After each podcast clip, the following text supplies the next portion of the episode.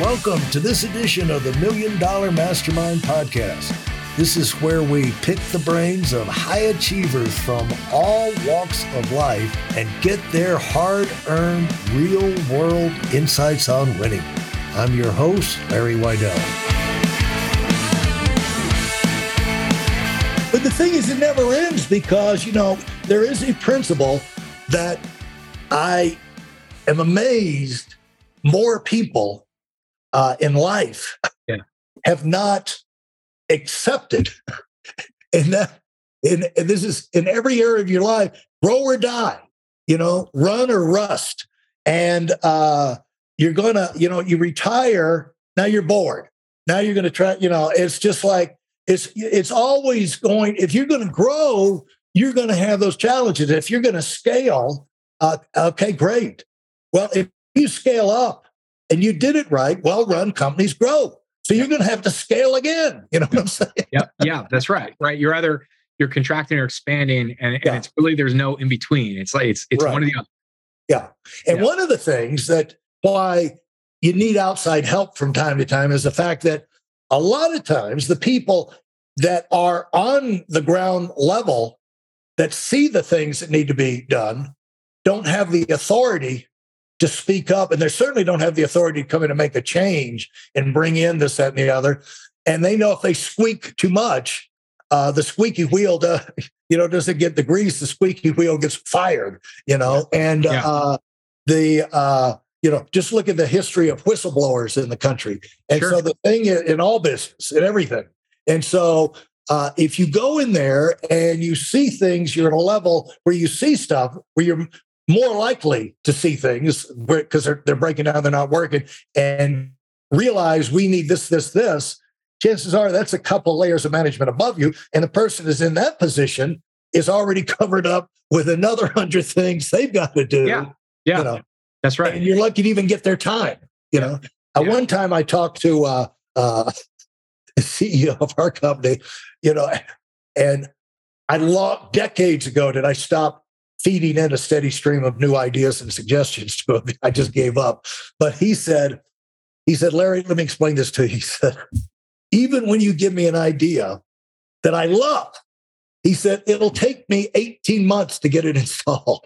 Yeah. By the time I get it through all the departments and the legal, does always change the procedures. Yeah. And the, you know, and so there's a, a lot of times when uh, you bring in an outside uh, consultant or an outside person, they're empowered, right, with the idea to be able to get everybody's attention, make the suggestions, be taken seriously, and much more likely to be in uh, uh, able to get the change implemented because the problem has already been recognized. Yeah. You know, because a lot of times when you bring it up, you're trying to say, this is a problem. This is this is what it is. But when they bring you in, they've already recognized this is a problem and you're the solution. So they're not geared up. The psychology of that is not to fight you and no, you guys are full of crap, you know, stay out, you know.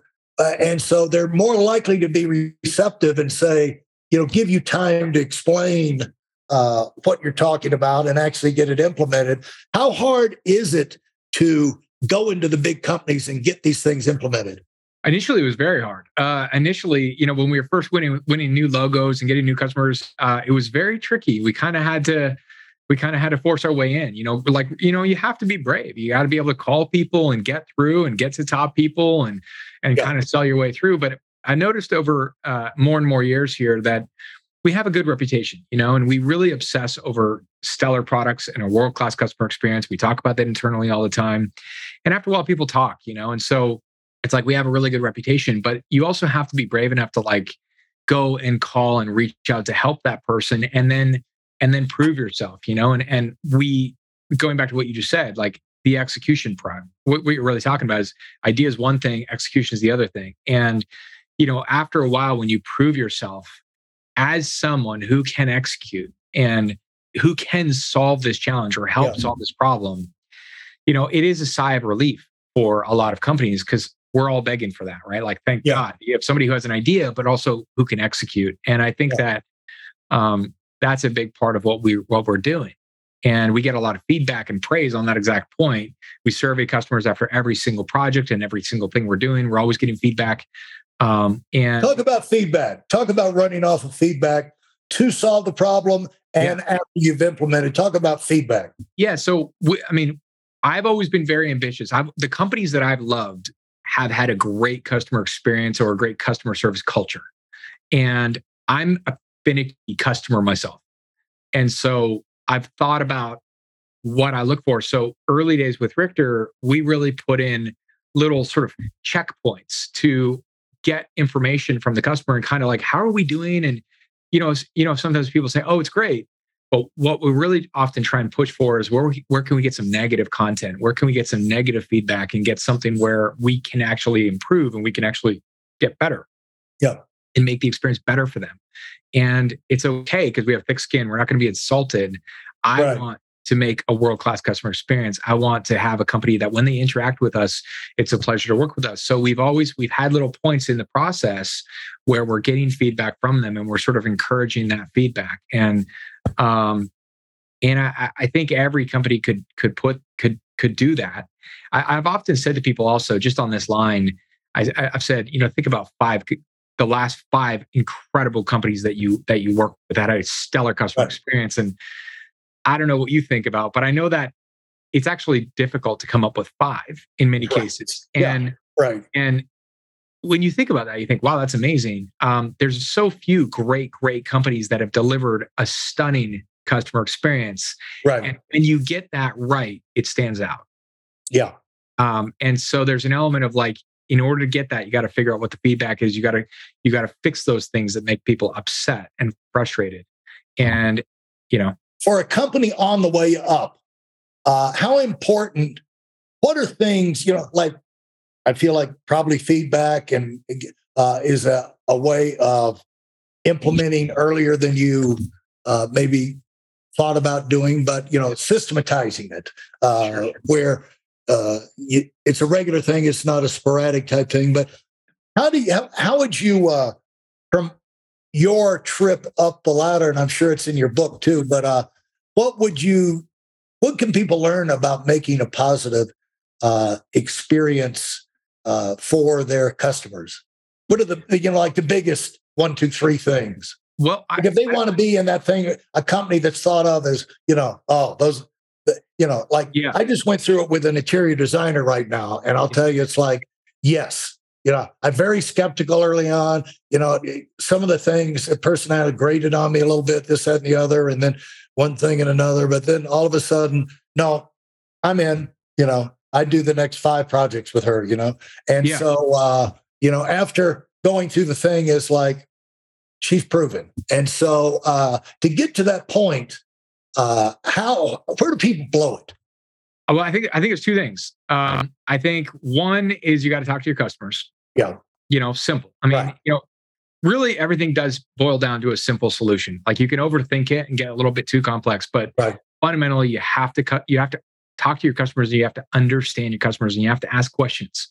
Yeah. So you got to ask questions from the customer. And then secondly, you got to sort of dummy run it, right? Like you got to be the customer yourself. Uh-huh. And create the own the flow from one from the start to the end, and go through it yourself and and look at what what does that experience feel like. And one yeah. of the things we did early days was we we made Richter a customer of Richter, and okay. so just treat it exactly like a customer and and and do the exact work that we do for our customers, but for Richter, and then and then follow it along and find the areas where it's frustrating. And one of the things. In more recent years, in the last bunch of years, one thing I realized, for example, was I was in the airport and and uh, I was I got a baggage fee and and I was like, boy, I hate fees. I just hate fees. Yeah, like even right. if it's it doesn't matter what it is, I just right. don't. And um, I was like, man, I wish it was just baked into the thing, and I don't want to have to pull out the card or do any of that. Right. And we did have some fees for like edit fees and different things like that. So then that was another thing where I was like, I hate fees. They probably hate fees. Let's get rid of them. Yeah. Um, so we got rid of fees, and sure enough. The feedback after doing that was like, people were like, oh, thank God, I hated that. It was such a nuisance. It was yeah. a small fee, but they added up and it was a nuisance to P O and get approved. but yeah. they weren't saying it. They weren't telling us per se. Ah. So it was kind of, a, kind of an example of like sort of dummy running it myself, me being the customer and kind of going yeah. through and going, I hate those or I hate this. And always looking at the process of like, what would make it better? What would make it better? So I think it's a combination of talking to the customer and then also kind of being the customer. Yeah, that is really, really good uh, insight. And there's no reason even small companies can't do that, right? I mean, you can get, yeah. And uh, that's where, you know, that's where the logic comes in of a small company. Like you, you know, you take your product and you go to your relatives, families, and friends and see how they use it, get their feedback. And, you know, uh, but anyway, when you go out there, did you, is this business more competitive than you thought it would be? Um, or is it just unlimited uh, opportunity out there? I do think there's a huge amount of opportunity. And I, I do, I, I, I rarely think about competition, to be honest. Um, yeah. I, I'm so just focused on what we're doing. I rarely think right. about it, to be honest. Yeah.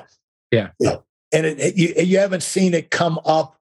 Uh, do you pay attention to the leaders in your industry to, to kind of cherry pick ideas, uh, things they're doing and, uh, that, you know, for models, for what, what, what do you lock into?